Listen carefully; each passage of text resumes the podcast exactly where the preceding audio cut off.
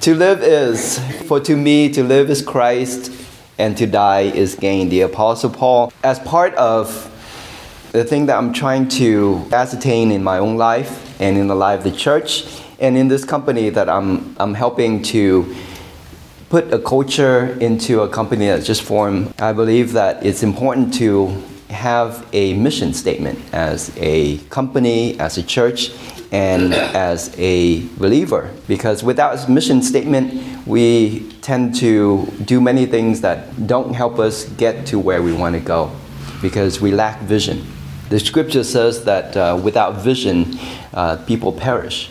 We might be doing a lot of things and we might be doing a lot of things really well, but uh, without vision, we are not getting anywhere. So we're not reaching the destination because we don't know where we're going.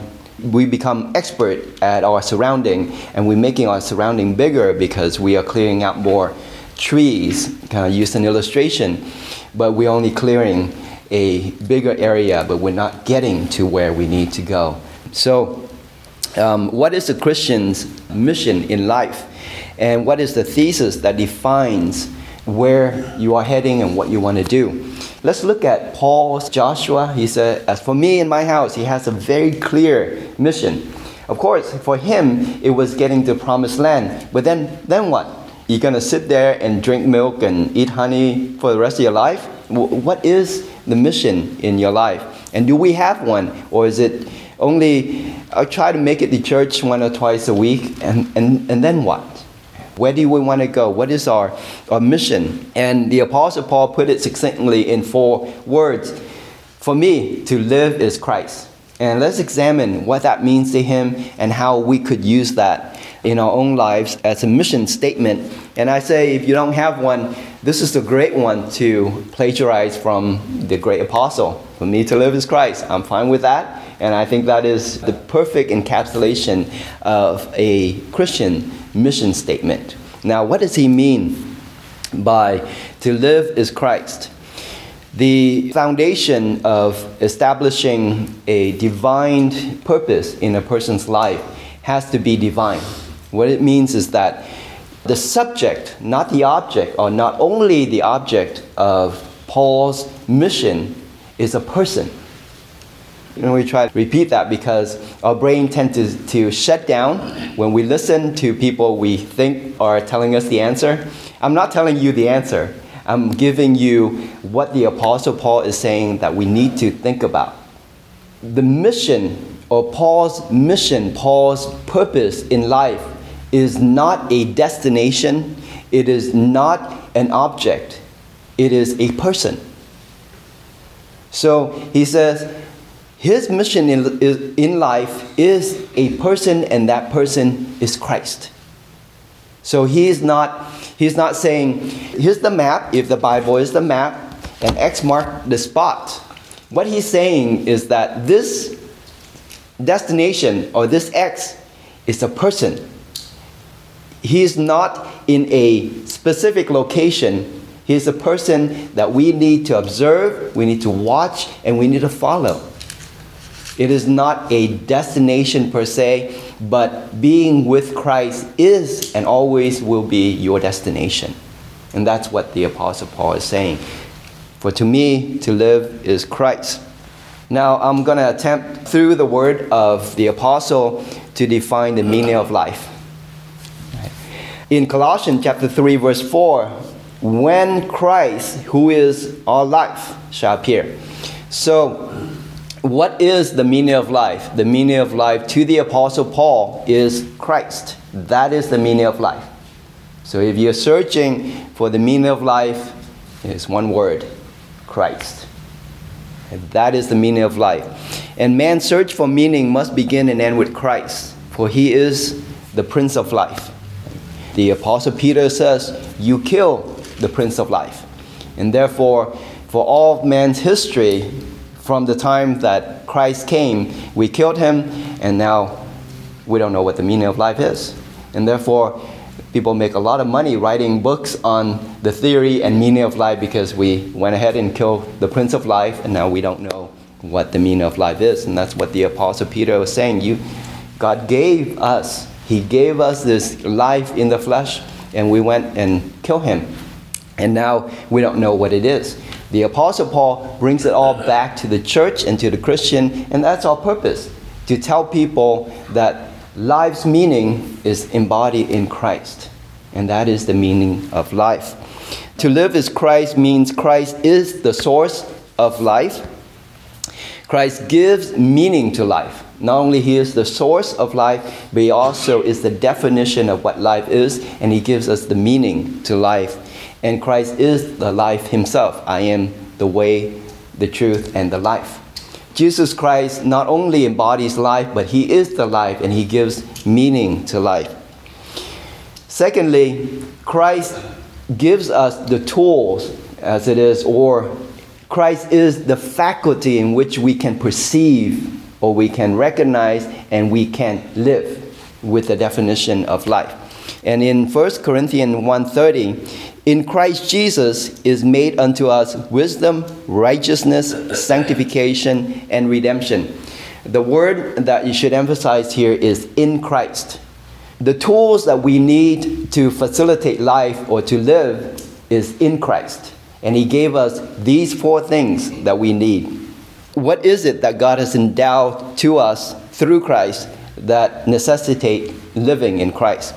First of all, it is wisdom. The beginning of our pursuit is not information, it is knowledge. We are living in a knowledge economy, but an information age. What does that mean? It means that the uh, information is abundant. If you want to know, you can ask Siri, you can ask Google, right? anything except religion, of course. And then they will give you because religion is difficult for a machine to tell you information wise. But you can find out where Jesus was or what uh, the timeline for the Apollo 13 launch, what happened to it. You can find all that information by just search online or ask AI. The economy that deals in information is knowledge. So the more abundant the information is, the less knowledge people would consume. The problem is there is an overabundance of information and it becomes harder and harder to figure out how to extrapolate knowledge out of all that information. We are faced, especially today, with this arrogance of having a lot of information, but then they are trapped in this mindset of thinking that they know a lot. They have access to a lot of information, but they don't know very much. It's too much information. And in fact, the opposite is true because the accessibility to information is so readily available, you tend not to remember anything anymore. Such as, can you remember your mom's phone number? Why should I? You know, the phone does that for me. Christ in us, He gives us this fundamental tool that we need that is wisdom, or to put it another way, knowledge. And the knowledge is to understand the thought of God. When you go to school, you're given a book, and that book has all the information. But then you need someone to teach you to extrapolate the knowledge from the book. And that is what the Apostle Paul is talking about. Wisdom is to be able to extrapolate what God has given to us through His Word, and then it becomes part of our being, the knowledge and the wisdom of God. Secondly, Christ gave us righteousness. Righteousness is the character of a Christian. The Christian is defined by Christ not by the sum of the choices of our action. It is who we are, is who Christ deemed us to be. Not because of what we have done or that we have studied in this seminary or we went through all of these experiences that defined and cause us to be called righteous, but it's because what Christ has deemed that we are righteous. Christ's righteousness authorizes the Christian to execute God's intention without the law's reprisal. Because we are called righteous, not because of those things that we do. On the contrary, because we are called righteous, those things that we do are deemed right. Does that make sense? Pastor Joshua talks about the officer. When he puts on that uniform, he immediately has the authority to arrest you For us, when we clothe with Christ's righteousness, we have the authority to execute God's will, irrespective of what the law say, because we are empowered and we are covered in Christ's righteousness. For example, Christ's disciple, when they went through the cornfield, they could pick the corn and eat it, even though it was on the Sabbath. Jesus was asked by the Pharisees, Why your disciple break the law? And Jesus' response to them was, They are in the temple. Christ is greater than the temple. What does that mean? It means that they are clothed in his righteousness. Anything they do is covered, they are exempt from the law.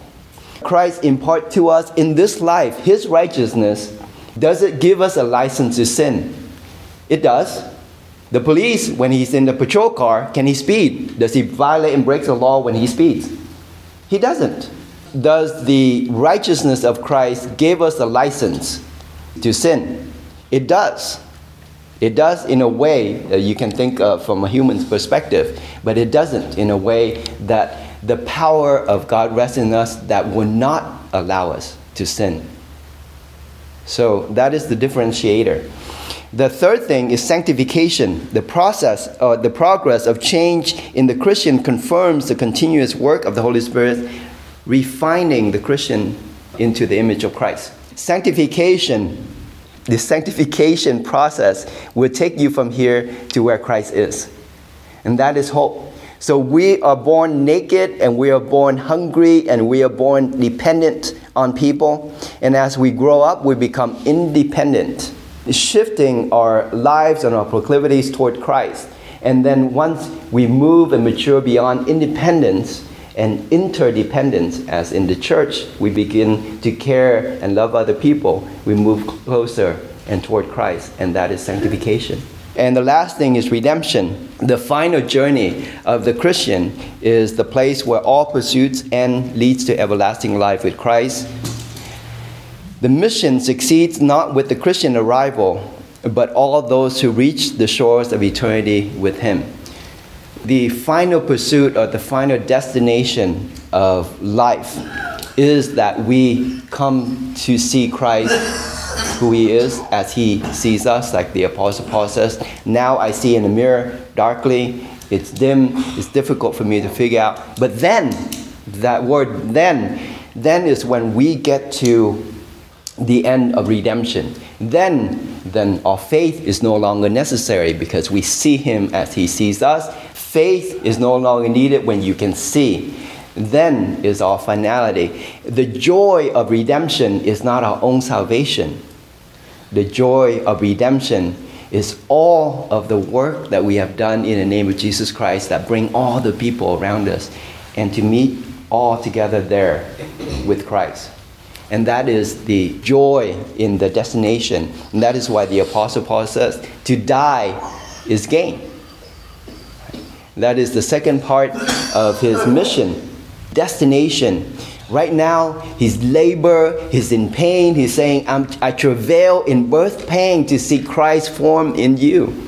And then he says, But when I die, when this fi- the finality of this flesh is over, I will be there and you will be there, and my joy will be made perfect. And that's what he's saying. That is redemption. Redemption is all of this work, even though, even though all of those things that we see, I've spent so much time with this person and they turn their back on me. I spend so much time with that person teaching and keep buying books and then they keep losing books. And I thought, oh man, when is this gonna when are they gonna grow up? Um, redemption is when we see all of that because Jesus promised that all things work together for the good of those who love him and are called for his purpose. That is redemption. That is when we can see, yeah, despite how I feel, all of the work that I do today will not go to waste. I will see the end result of it.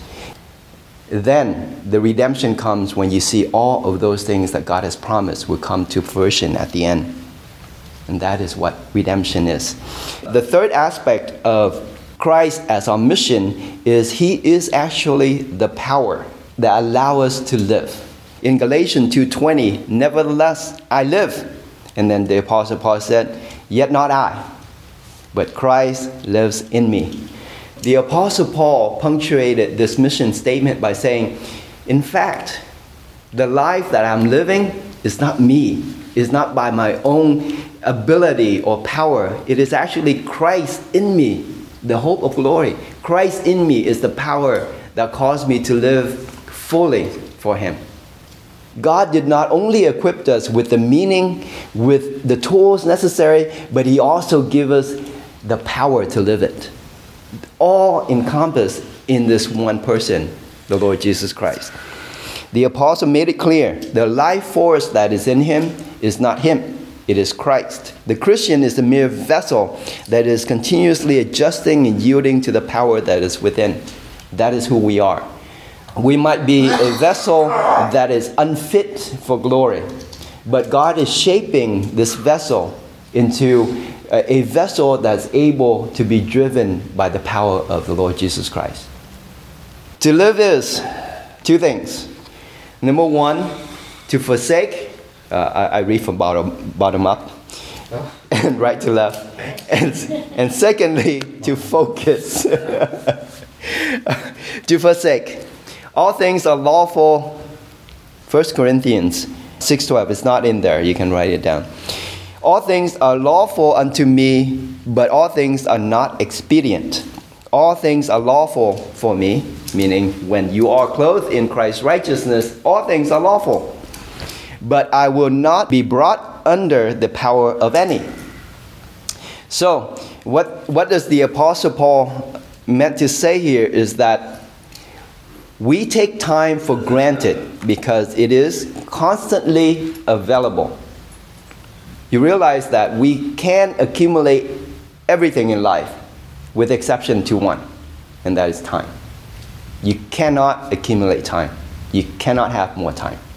Time is constant. You are on it. You don't own it. Because we tend to value unimportant things at the expense of time because we think we have more time. Even in our vernacular, we say, let me think about it when I have more time. That's impossible. You will never have more time. You cannot accumulate time to have more time. You are on time or you're off time. But time is something that is more valuable than anything else, like money. Money you can have more of, you cannot have more time. Everyone uh, has a fixed measure of time, and then we all expire. Cannot accumulate more. If you defer to do something, you already waste time because you touch it twice or multiple times. For example, oh, you see the email coming. You open that email and you say, I will respond to this later. You handle it twice. You waste your initial time of handling that piece of information. So rather, what I do is that I won't open it. I only open it when I am going to respond to it, or I'll just delete it without handling it.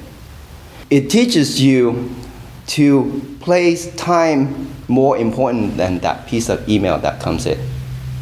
It, when we think about time, when we think about how valuable time is, we will shape our life in accordance to the value of time that's been given to us. And that's what the Apostle Paul says. He said, I'm allowed to do anything. I'm free to do anything, but I will not have those things dictate how I live my life. But I will not be brought under the power of any. If we see it in the perspective of the Apostle Paul, time is something that we cannot control, that we're only borrowing it, and the minute that was passed, we can't have it again. Then it's time to do the only thing that we can with time, and that is to get rid of things, to forsake things. If you want to follow me, here are the list of things that you should forsake. These things will consume your time. These things will take up space in your life and thus time in your life and which you don't have as much as you think you do. So it's time to get rid of things. It's time to forsake things. And what are those things that you should think about forsaking? Number one, the world. But God forbid that I should glory save in the cross of the Lord Jesus Christ, by whom the world is crucified. The world and all that it has to offer us, let's forsake it. Those things are not important. If today's trend, which is becoming more trendy nowadays, if you're on Facebook, you see those trending topics. If you're on Twitter, you see those trendy hashtags. If you're on even Google, this trendy news because it wants to take up your time. The world to want you to invest in all these things and all those things that it brings into the forefront of your consciousness. And we need to say, no. We say no to the world. The world is crucified unto me. The heavenly man ministers in the world, but does not submit himself to it. We are in the world. We are subject to it, but we are not enslaved to it. It will not dictate where we go, what we do, and our actions. The Lord says that you are in the world, but you're not of the world. Distance yourself from its lure, set your affections on things above. Secondly, we should forsake sin. Romans 6 6 says, Knowing this, that our old man is crucified with him, that the body of sin might be destroyed. Henceforth, we should not serve sin. Serving sin is you know that is sin and you continue to engage in it. Committing sin, you might fall, you might not overcome certain temptation, and you get yourself up, you brush yourself off, you say, okay, I'm going to turn my life around. But if you continue to engage and dwell and revel in it, it is something that we need to begin to say no to. Forsaking sin. We'll always struggle with sin, but we should never submit to it. Forsaking sin by not choose to serve it. Affections and lusts. Lust is that thing that when in the end give birth to sin.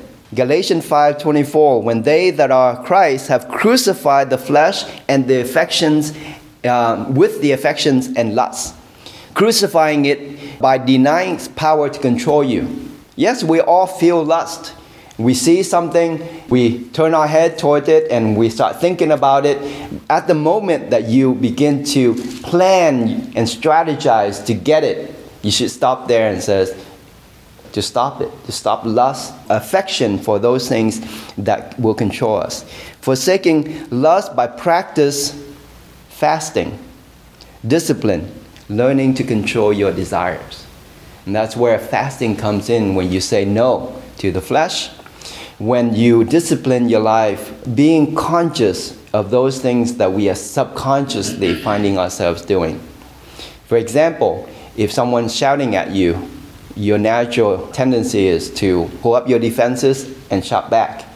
But if we practice to discipline and to listen and to understand the voice that behind the anger, we might be able to control not just ourselves but the person and help the person see the truth. Forsaking the self.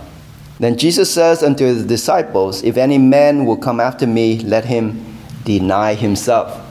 So self denial is the obedience to God's will. Two opposing forces in, in our lives one is our own will, and the other is God's. Self denial is basically say, I will not do what I want to do, I will do what God wants to do. And what does God wants to do? Detailed in His commandment and His charge for us. Go into all the world, preach the gospel to all creatures, the more obedient you become to God, the less you will fulfill your own will. The heart of God is that we would not submit to our own will, desires, and proclivities. That we will hold on to what God says in spite of those things that might injure us. Forsaking the self means to follow Christ, you are no longer in control of the destination.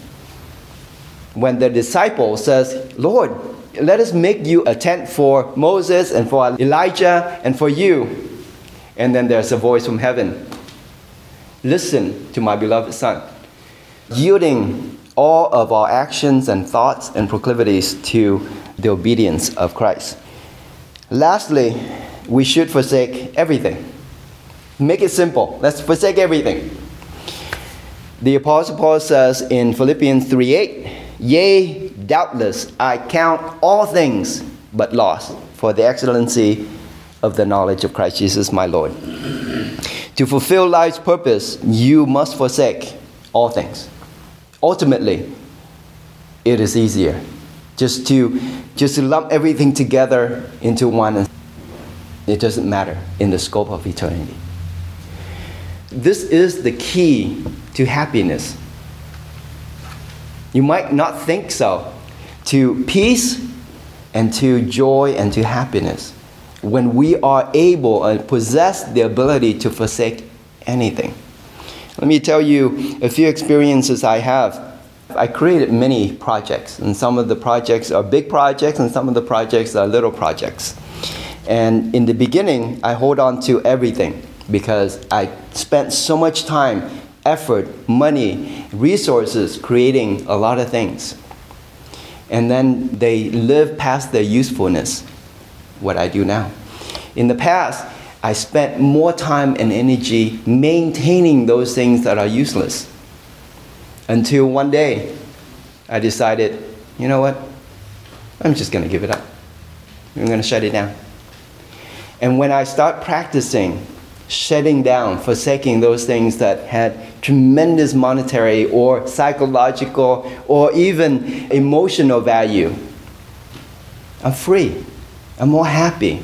I have more peace in my life because those things don't have a hold on me. The Apostle Paul actually telling us the key to living this mission that is Christ is to forsake everything except for one, and that is the Lord Jesus Christ. Everything else, when compared to Christ, is pale. And he said this this is why I love the King James. He said, I count all but dung. I count it all but dung. Really, if you don't have it, just get the King James for this one verse that I may win Christ. In the light of Christ, everything else is just dung.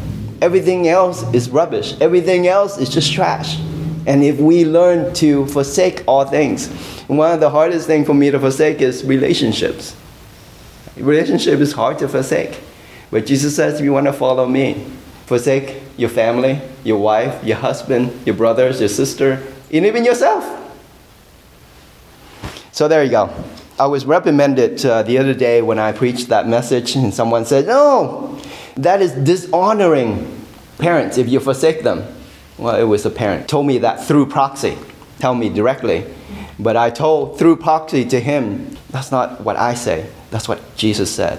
Things we're unhappy about because it rubs against our emotion or it rubs against our culture. People did not like what he said but they knew that he had life. They knew he had power. And the life that he lived, the life that all those that follow him led, showed us that the life that worth living is a life that complete obedience to Christ.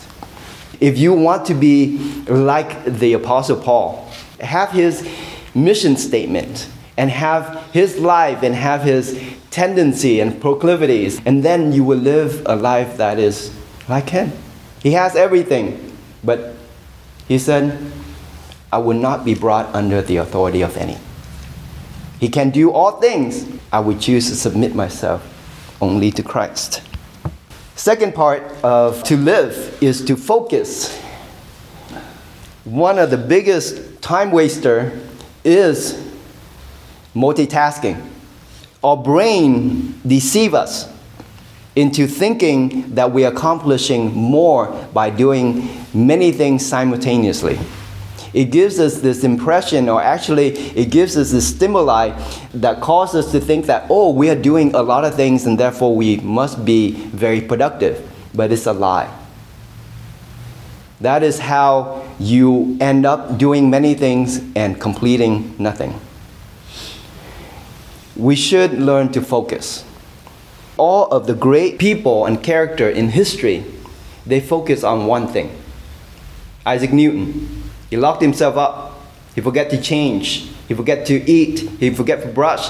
Nikola Tesla, he has a lot of ideas, but he was focused on just one thing, being great inventor. In fact, he was so full of himself, he signed his name GI. It stands for Great Inventor his life is focused on one thing invention to his detriment. His lab blew up, he made a new lab. he continued to invent. People left him, he didn't even know they left him. He thinks they're still working for him. He was just focused on one thing. The Apostle Paul. But this one thing I do. This one thing I do. Forgetting those things which are behind. Just this one thing. This one thing I do. And what is that one thing I do? For me to live is Christ. That's one thing. This is why I live. This is what I do. John Calvin. This one thing I do.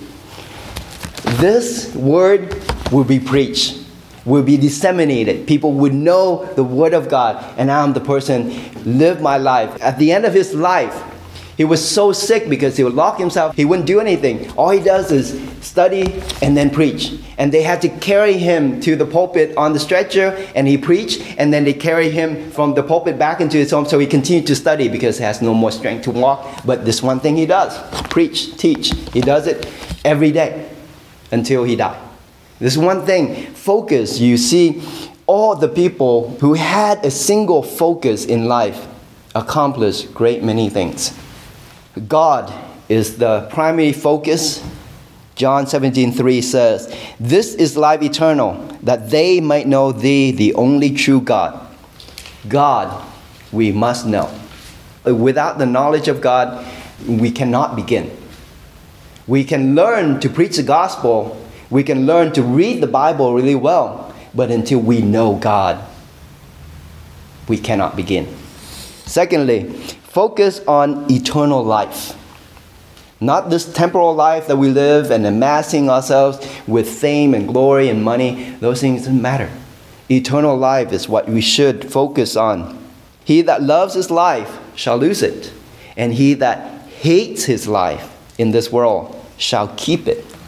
Eternal life is what we trade this life for. So your life is a vessel to enable souls to pass through it into eternity. That's what you should be focusing on. So, if God is the beginning of knowledge and understanding, then eternal life is where we are heading, and that's where we are leading people to. Focus on the truth. The Apostle Paul says in Galatians 3 1, O foolish Galatians, who has bewitched you that you should not obey the truth? Truth is something that we must hold on to. And what is truth? Truth is the Word of God. This should always be a constant, daily staple of our life. Without the Word, without the truth, we don't have the tool to be focused. So the Word of God shapes, the Word of God is like a magnifying glass. If God is the ray then the Word of God helps to focus that ray into one point, and that is the truth. Having the Word of God or having the abundance of the Word of God is like having this giant, powerful magnifying glass that you can channel God's knowledge and will through so that the outcome of it will be this powerful beam that goes into the lives, that shines that light into people's hearts and the darkness within each one of us. Focus on the cross. For I determined not to know anything among you save Jesus Christ and Him crucified. The cross. Because we need that crosshair to focus when Jesus was passing through Samaria, that he has his face fixed on Jerusalem. And what was that Jerusalem? It was the cross. Of course, the cross was not there. It was not erected until he was crucified. But his mind and his life was directed toward the cross. That is the end. And what is the cross for us? The cross is our end. We will not pass from this life to the next life without death. Spurgeon says life is only a vestibule that covers death. I'm not quoting it verbatim, but we pass on to this life to the end, and that is the cross, our own cross. So focus on the cross. None of us will escape the cross, and when we embrace the cross, everything else seems but trivial. Focus on boldness. You have the cross, you know that death is that gate that leads to everlasting life. Now you have boldness.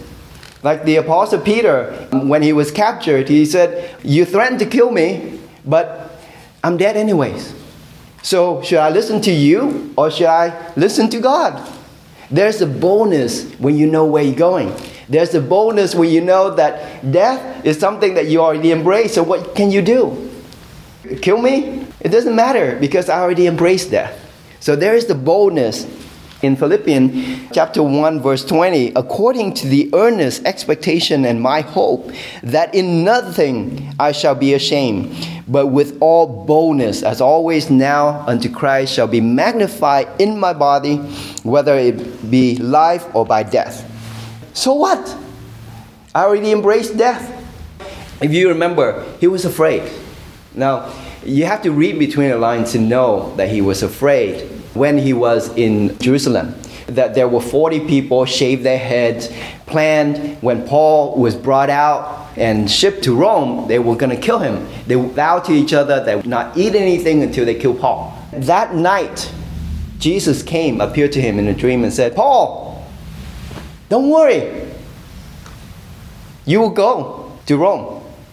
But if you read between the lines, what that means to Paul is you won't die now, you just die later. Not here in Jerusalem, you die in Rome. But don't worry, you still fulfill your mission. Christ will be preached. So Paul embraced that. Fear is a part of us, but boldness can be there with fear as well. It doesn't have to nullify fear, but it should embolden us to live for Christ. Therefore, my beloved, 1 Corinthians 15 58, be steadfast, unmovable, always abounding in the work of the Lord, for as much as ye know that your labor is not in vain in the Lord. Now you have the boldness to know that everything that you do in the name of Jesus Christ, everything that you do as it pertains to this mission that is Christ, it is not in vain None of it is in vain. The suffering that you go through is not in vain. The labors you go through is not in vain. People are yelling, screaming, even throwing you in jail, if that's even possible here yet in America, is not in vain. I was asked an interesting question Why did God cause Paul to be captured and put in prison that when he had to write that letter to uh, the Thessalonian, he said, I desire, I wish to be with you twice now and I can't. Why couldn't God just allow him to go to Thessalonica and be there with people? Wouldn't that be great? That would be for Paul, but not for you. Because he wrote two letters and that's the only thing that we have his thoughts, the gospel. So the fact that he was thrown in jail gave us those two epistles. That's the mind of God. Nothing is in vain. All those things that you go through right now, you hate it, it's not in vain. It's for the purposes of God. So embrace it with boldness and service. Do all those things and do it all over again. And Paul says, if it's possible, I would lay down my life for you all over again, or foolish Galatians. He would do it all over again because none of those things is in vain. Always abounding in the work of the Lord. Make sure the work of the Lord is never is in vain. To emphasize the need to constantly engaging in kingdom's work. Father, we thank you. I thank you that your word has enabled us to see clearly through the life of the Apostle Paul. He was singly focused on you and that his life today, more than 2,000 years later, we're still learning from. God, I, I pray that each one of us will live a life. Each one of us would have a mission. Each one of us would see in a vision what you have ordained for us and for our lives. I know you said that greater things, greater things that you have purposed our lives to be for your kingdom. So I pray that we would live our lives in obedience to you and see that none of the work that's done for the purpose of the kingdom will be in vain. And in the end, Lord, like the Apostle Paul says, to die is to gain. We will see you. We will see all of those things that we have labored will not be in vain. We'll come to see where it fits in the greatness of your master plan in the end.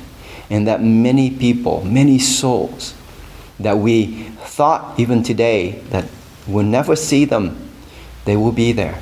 They will be there. That we'll be astounded and surprised and even, and, and of course, glad, Lord, to see our labor, the work that we do in your name will never be in vain. So help us, Lord, to focus. Help us to forsake those things that are unnecessary and eat up time.